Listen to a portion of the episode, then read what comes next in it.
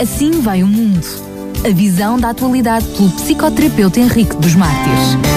E voltamos então para mais um Assim Vai o Mundo. Para isso contamos com a presença do Dr. Henrique dos Mártires. Ora viva, muito boa tarde. Olá, boa tarde, Nogalai, boa tarde a toda a audiência do Rádio Clube de Sintra. Dr. Henrique dos Mártires, voltamos para mais um programa e hoje traz como título para a nossa conversa Sentir e agir as condicionantes que determinam a vitória sobre a tentação. O que é que isto quer dizer? Ora bem, isto, como se lembra, vem na sequência do programa anterior, que era sobre uh, Neemias. Corretamente. Uh, e, e, hoje vamos ver quais são, quais foram as atitudes de Neemias e que a nós também nos ajudam, num certo sentido, a ultrapassar e a ir mais além uh, de, das nossas tentações e, e, e dos nossos, do, do, nosso mundo pequeno, não é? da, nossa, da nossa pequenez, e entrar neste conflito cósmico eh, num, num, num, certo, num certo compromisso da plenitude. Eh, porque eh, o ser humano, todos nós nos encontramos numa encruzilhada da vida. Nesta encruzilhada, o homem olha, mas nada vê. Ouve, mas não escuta. Sente e é incapaz de interpretar. Pensa, mas não consegue discernir. Vive despercebido dos sinais que o cercam como máquinas de impulsos e respostas. E impede que o Espírito Santo quebre a casca do egocentrismo e rache a laje da ignorância e o invada com a luz do mundo, como luz do mundo, e o, inunde com riquezas que ainda não conhece. Mas estamos a falar então da nossa uh, relação com Deus e nossa intimidade e percepção de Deus, mas uh, como é que é uh, ser, porque realmente é difícil, num mundo cheio de ceticismo e descrenças, ser-se cristão é complicado, até porque nós carregamos dentro de nós muito pecado e muito afastamento de Deus. Mas então, como sermos verdadeiros cristãos, verdadeiros seguidores de Jesus, se temos dificuldade em ouvi-lo, em escutá-lo e em discerni-lo? Ora bem, o cristão tem de desenvolver uma posição firme e entender as táticas de Satanás. Foi exatamente isso que aconteceu com Neemias. E quando ele acabou de falar, quando Neemias acaba aqueles quatro, aquelas, uh, face às, aquelas quatro perguntas e uma declaração que, que, vimos a semana passada, que aparece no livro de Neemias, capítulo 4, não é? Uh, que fazem estes fracos judeus, permitirá isso, sacrificarão darão cabo de uma obra num só dia, renascerão acaso os montes de pedras que foram queimadas. Nós vimos isto, não é? A semana passada. E hoje uh, vamos ver um, um, um, o que é que Neemias fez. O que é que ele fez quando acabou de falar? Ele orou. Vejamos a oração que ele fez. Isto aparece em Neemias 4, 4 e 5. Ouve ao nosso Deus que somos tão desprezados e torna o seu opróbrio sobre a sua cabeça e dá-los por presa na terra do cativeiro. E não cubras a sua iniquidade, e não se risque de diante de ti o seu pecado, pois que te irritaram na presença dos edificadores. E não cubras a sua iniquidade, e não se risque de diante de ti o seu pecado, pois que te irritaram na presença dos edificadores. Nesta oração existem alguns elementos vitais que vamos examinar e, e, e era bom que aprendêssemos. Quando Satanás quer atacar a nossa mente, que é o único meio que ele pode entrar, como vimos na semana passada, temos de adotar as mesmas posições que Neemias seguiu.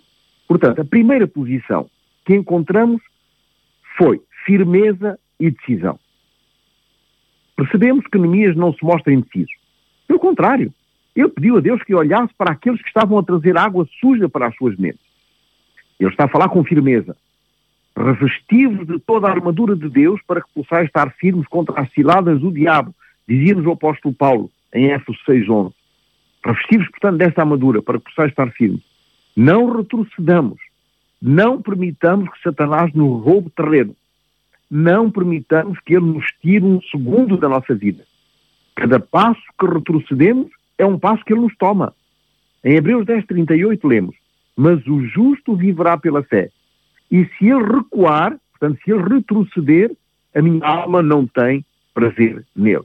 Portanto, essa primeira posição é uma posição de firmeza e de decisão diante de Deus. Este, este é um, o primeiro segredo de Neemias e o primeiro segredo também nosso, face a, um, a, uma, a, um, a, uma situação na qual nós nos encontramos desiludidos ou desanimados e, e não percebemos o, o fim uh, do túnel. A segunda posição foi de autoridade. Neemias pediu que o Senhor fizesse cair o opróbrio, a vergonha, sobre as suas cabeças, sobre as cabeças daqueles que estavam a, a, a tentar desiludi-los. Por outras palavras, a contaminação mental que queriam que o povo sentisse, que essa contaminação fosse derramada sobre eles. Isso se chama autoridade. Esse é um aspecto importante na vida do crente, porque muitos desconhecem que quando sai alguma flecha inflamada de calúnia ou maledicência das suas bocas, elas retomam com a mesma força com que foram lançadas, tal um bumerangue. Cuidado quando abrimos a boca para vituperar alguém. Na história do conflito entre o bem e o mal, sempre se viu Deus a colocar-se do lado dos fiéis para os proteger dos infiéis, do lado dos que caluniam e tentam destruir os outros. Deus nos tem dado autoridade, que é eh, simbolizado pela porta do, no, no, na construção do muro. Não sei se, se está lembrado da semana passada. A porta, eh, eh, ela exemplificava e identificava este, este, este, este fenómeno da autoridade. Face ao inimigo, devemos manter-nos firmes na autoridade que Deus nos deu. Porque ele nos disse em Lucas 10, 19, Eis que vos dou poder para pisar serpentes e escorpiões e toda a força do inimigo, e nada vos fará dano algum. Essa autoridade foi transferida a todos os filhos de Deus. Nós é que muitas vezes temos dificuldade em, em, em nos apropriar dessa autoridade que Deus nos dá. A terceira posição foi uma posição de ânimo. Porém, edificamos o um muro, e todo o muro se fechou até à sua metade, porque o coração do povo teve ânimo para trabalhar. Esse ânimo foi veiculado através de Neemias ao povo de Deus. Quando o inimigo nos ataca mentalmente, ele quer tirar-nos a energia e o ânimo e quer fa fazer com que desfaleçamos em seguida. Todos já passamos por momentos de desânimo. Contudo, quando nós adotamos uma posição de firmeza e de autoridade, há um ânimo que vem do céu. Esse ânimo permite-nos resistir quando pensamos que já não podíamos mais e estávamos quase a desistir. Eu quero dizer que convém, e é bastante interessante, uh, se nós tivermos na nossa mente bem presente uh, quais são as táticas de Satanás. Qual é a vantagem, a vantagem de as conhecermos?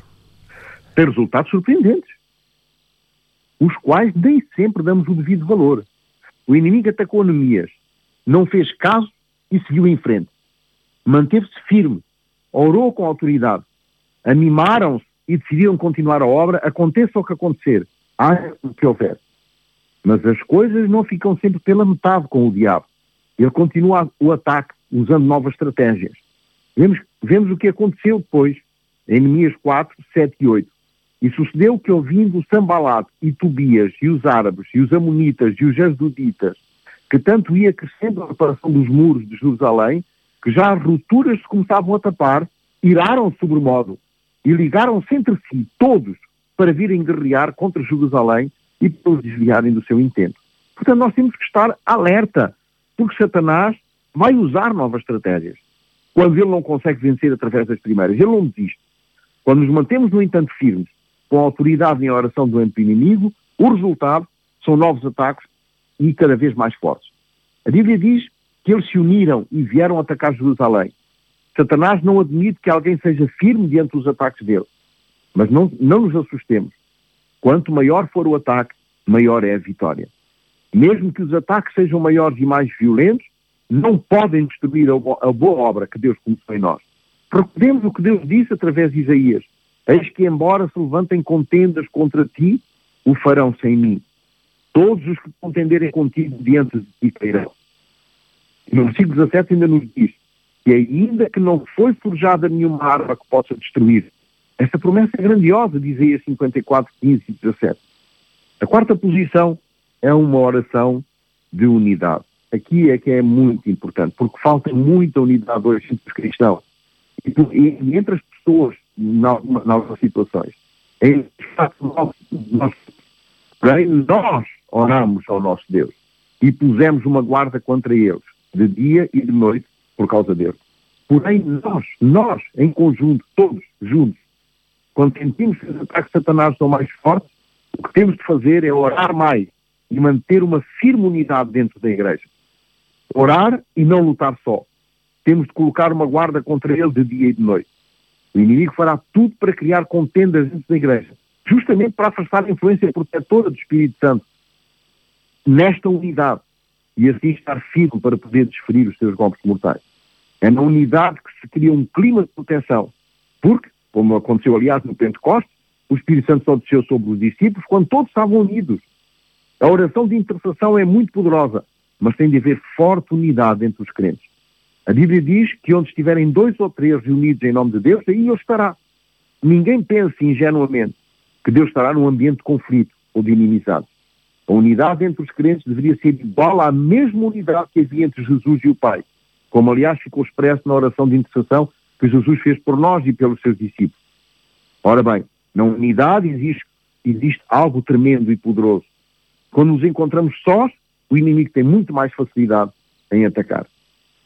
E depois, a quinta posição. A quinta posição, conferir as partes fracas e reforçá-las. Ver onde é que nós somos fracos. Verificar quais são as nossas fragilidades, as nossas partes mais débeis e reforçá-las. Veja o que diz o versículo 13. Então pus guardas nos lugares baixos, por detrás do muro e nos altos, e pus ao povo pelas suas famílias, com as suas espadas, com as suas lanças e com os seus arcos. Significa que quando o inimigo quer atacar exaltando as minhas fraquezas, eu devo reforçar essas áreas débeis em mim através de duas coisas: a renúncia e a implicação. Renunciar aos hábitos que enfraquecem a minha debilidade, eliminando todos os estímulos sensoriais capazes de reanimar essa fragilidade. E investir tempo de qualidade na oração e no estudo da palavra de Deus. Tenho de agir para proteger-me, refugiando-me nas promessas e auxílio da parte de Deus. Outra forma é buscar ajuda de um conselheiro que possa me acompanhar no caminho da busca da coerência nas minhas incoerências. Pois é nessa discordância que o inimigo ataca muitas vezes. Somos seres inteligentes. Encontremos mecanismos para nos proteger das áreas débeis da nossa vida. E nós conhecemos. Daí a oração de Davi. Sonda-me, ó Deus, para, e verifica se há alguma coisa má em mim. A sexta posição. Fixar-se na missão. E quem pode ser afetado se retrocedermos. O verso 14 diz: Não os temais, lembrai-vos do grande e terrível Senhor, e pelejai pelos vossos irmãos, vossos filhos, vossas mulheres e vossas casas. Significa focar-se na missão e perceber quem fica afetado se nós retrocedermos, se desistirmos. Quando o inimigo nos ataca para retrocedermos, devemos pensar quem poderá ser afetado pelo meu retrocesso. Porque quando retrocedemos, alguém vai sofrer. O texto diz: pelejai pelos vossos irmãos, vossos filhos, vossas mulheres e vossas casas. A família, os amigos vão sofrer. Então pelejemos por eles. Não, não nos deixemos claudicar, porque se nós claudicarmos, outros vão sofrer. Quando vejo que pessoas que acreditam em mim vão ficar magoadas quando retrocedo, então sinto o desejo de pelejar por eles. Espírito Santo nos alerta que a nossa natureza é pecaminosa. Em outras palavras, Todos nós já nascemos no pecado. Resumidamente dizendo, desde que Adão e Eva pecaram em Gênesis 3, desobedecendo a Deus, deram legalidade ao diabo para que ele ingressasse livremente na terra com os seus demónios. Adão e Eva literalmente entregaram este mundo nas suas mãos. O próprio diabo ousadamente diz isto a Jesus em Lucas 4, 5 e 6. Diz que o diabo o levou a um lugar alto e mostrou-lhe no relance todos os reinos do mundo. Ele disse, eu te darei toda a autoridade e esplendor deles, porque me foram dados e posso dar-vos a quem quiser. Ele era o dono. Ele, por, por conquista própria, literalmente, recebeu este mundo nas suas mãos e tornou-se o príncipe deste mundo. Mas isso torna um jugo muito desigual. Como é que nós uh, podemos uh, vencer uh, Satanás, não temos as mesmas competências, nem usamos as mesmas armas. Nós, com os anos, fomos cultivando, não é? Foi, Adão e Eva cometeram um erro, mas nós já somos uh, gerações com muito pecado depois disso, não é? Como é que hum, na nossa vida podemos uh, vencer, como nos está a trazer hoje, um inimigo tão poderoso? Qual é o segredo? Para começar a vencer o mundo, é necessária uma fé inabalável. Para vencer o inimigo, tem que haver uma fé na fé inabalável é aquela que mesmo quando caímos, não desanimamos e levantamos-nos novamente para continuarmos a nossa caminhada. É importante comentar aqui que existirão momentos em que temos que reconhecer onde erramos. Muitas vezes culpamos o diabo por tudo o que fazemos de errado, como uma válvula de escape para não assumirmos que o erro também pode ser nosso. Vem do nosso eu, que é o responsável por determinados comportamentos pecaminosos. Se isto acontecer, sejamos suficientemente humildes para reconhecer isto diante de Deus e para que Deus possa curar a ferida que ainda sangra dentro de nós. A sétima posição na, na, na oração de Jeremias é implementar nova estratégia. No versículo 15 e 16, ele diz: E sucedeu que, ouvindo os nossos inimigos, que já o sabíamos, e que Deus tinha dissipado o conselho deles, todos voltamos ao muro, cada um à sua obra. E aqui acontece uma coisa interessantíssima. E sucedeu que desde aquele dia metade dos servos trabalhavam na obra e a outra metade tinha as lanças, os escudos, as arcas e as couraças. E os líderes estavam por detrás de toda a casa de Judá. De agora em diante, metade trabalhava e metade vigiava. Devemos pensar que, embora haja muitas vezes um período de pausa nos ataques do inimigo, temos de estar preparados e vigilantes para quando ele vier atacar novamente, mudando as estratégias anteriores. Quando conseguimos superar as etapas por onde o inimigo nos ataca, hajam mudanças de estratégia na nossa vida. Mudemos as coisas que têm de ser mais bem ajustadas com a inspiração do Espírito Santo. No livro de Obadias, aprendemos que Deus sempre nos dá a visão de novas estratégias no conflito contra Satanás. O problema reside no facto de mantermos as nossas estratégias ao longo da nossa vida, mesmo sabendo que não resultam. Produzamos mudanças nas nossas relações familiares, mudanças com a nossa esposa, com os filhos, no trabalho, mudanças com os amigos, com os irmãos da igreja. Não permitamos que a rotina deixe rupturas por onde o inimigo possa entrar. Implementemos mecanismos divinos perguntemos como Deus quer que nós funcione neste ou naquele, naquele caso. E como é que nós podemos funcionar então?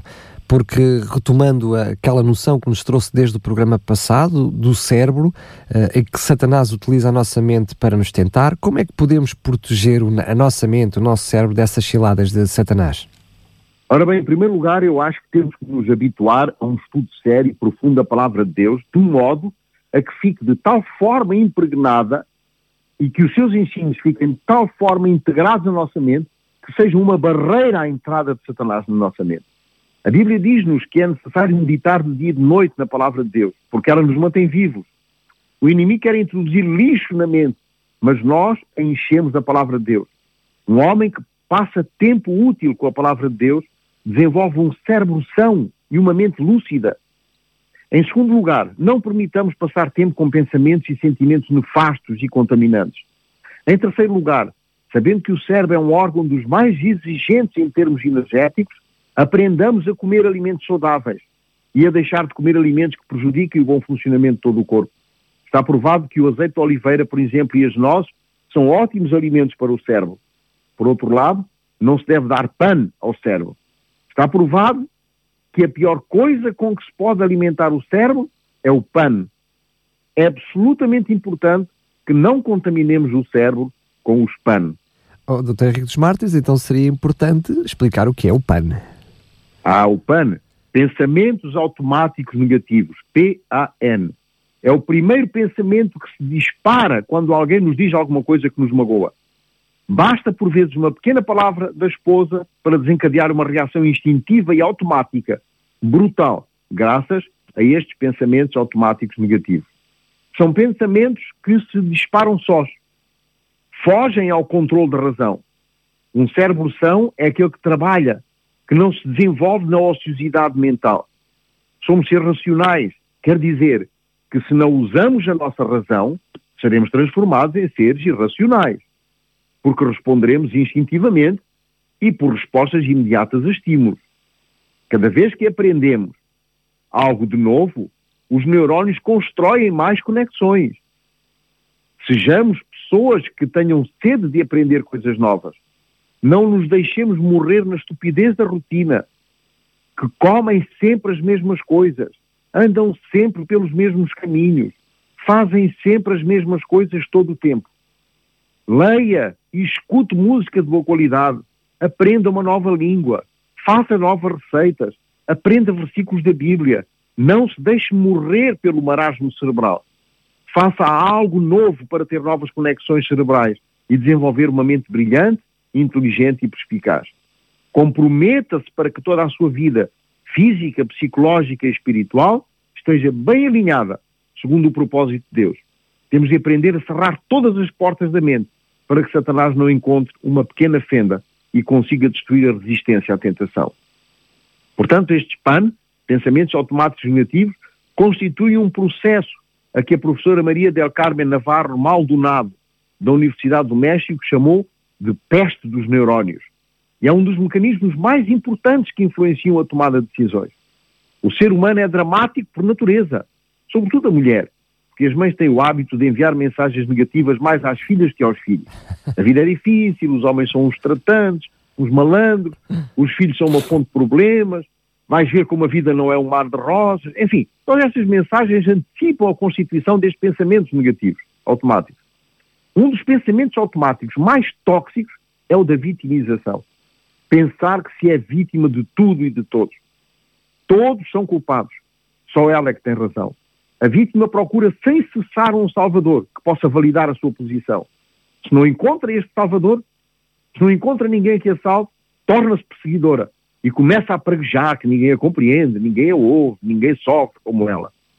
Na mesma proporção, é também uma potencial salvadora. Tenta ajudar sem que o outro tenha pedido ajuda. Oferece os seus conselhos a quem não precisa deles. E se não é ouvida, torna-se logo perseguidora. Ninguém quer os meus conselhos. Fazem de uma estúpida. A vida não é justa. Os outros estão em melhores condições que eu. Sou tão boa e não mereço isto, etc. O segundo pensamento tóxico é pensar que não se consegue. O problema reside no facto de não querermos fazer esforço e perseverar na, na ação. É mais fácil desistir do continuar a lutar por um ideal. É necessário desenvolver um espírito de autocompetência, favorável a uma saudável autoestima e evitar a procrastinação, Quer dizer, deixar para amanhã aquilo que posso fazer hoje. Se persistir no pensamento que não conseguimos, não vamos conseguir mesmo. Tenhamos as competências que tivermos. O terceiro pensamento tóxico é pensar o que os outros pensam de nós. Já imaginou? Isto é mágico. É preciso ser demasiado egocêntrico para pensar que alguém está preocupado em pensar coisas a meu respeito. Pensar que alguém passa o seu precioso tempo a avaliar-me.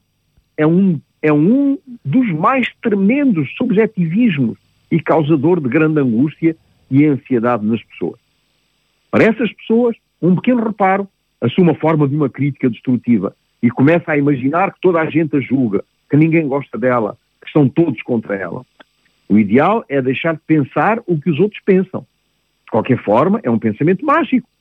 E começar a pensar o que eu penso de mim mesmo. Ter expectativas em relação aos outros é o quarto pensamento tóxico. É o principal inimigo da felicidade. A felicidade é sentida na responsabilidade do outro. Nada tem a ver comigo. Existem vários tipos de expectativas, todas com o seu grau de toxicidade. Primeiro, expectativas ortodóxicas. Quer dizer o quê? Que o outro tem de se comportar, portanto, tem que ser perfeito, como eu imagino ser a perfeição. Qualquer pequena falha no outro assume uma proporção gigantesca e é muitas vezes causa de conflito e, e, e, de, e de desunião. Expectativas ortopráxicas, quer dizer, o outro tem de agir conforme eu imagino ser a melhor forma de fazer. Isso causa desânimo.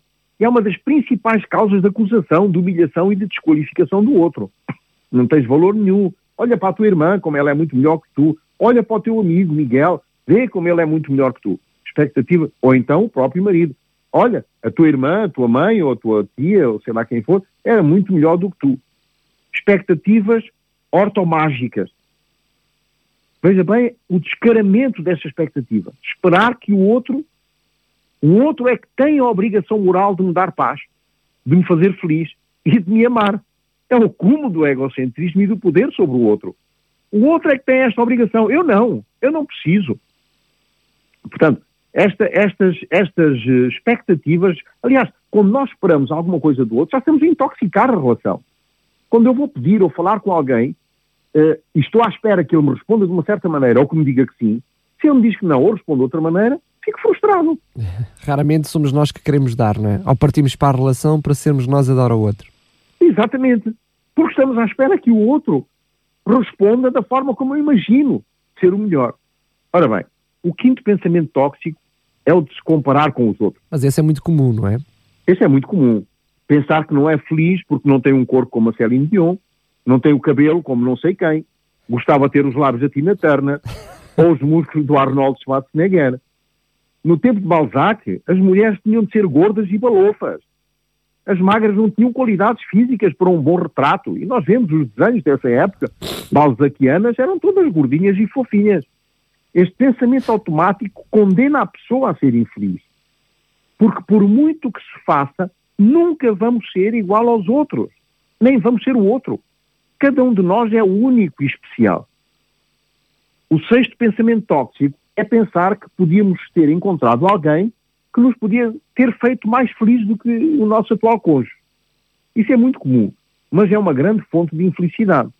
A relação constrói-se a dois e não existe a mulher ou o homem dos nossos sonhos. Os outros sempre vão parecer melhores do que nós. Só que não conseguimos nunca ser como eles. A perfeição está no investimento, na dádiva, na capacidade de renúncia nas nossas relações, no passar tempo de qualidade com o outro. Outro pensamento é pensar que o dinheiro dá felicidade. É outro pensamento tóxico. Existem muitos pobres felizes e muitos ricos infelizes. Aliás, nas classes mais abastadas, o ócio, o tédio, são as maiores causas de depressão e de suicídio. A toxicidade destes pensamentos afasta-nos dos ideais de Deus para nós e podem estar na origem de muita infelicidade e desgraça relacional, na desgraça das relações tóxicas de uns para com os outros.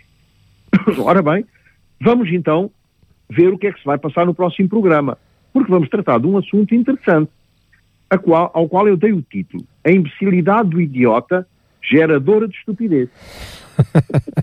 É sempre fantástico os seus títulos. O problema é depois eu transpô-los para podcast.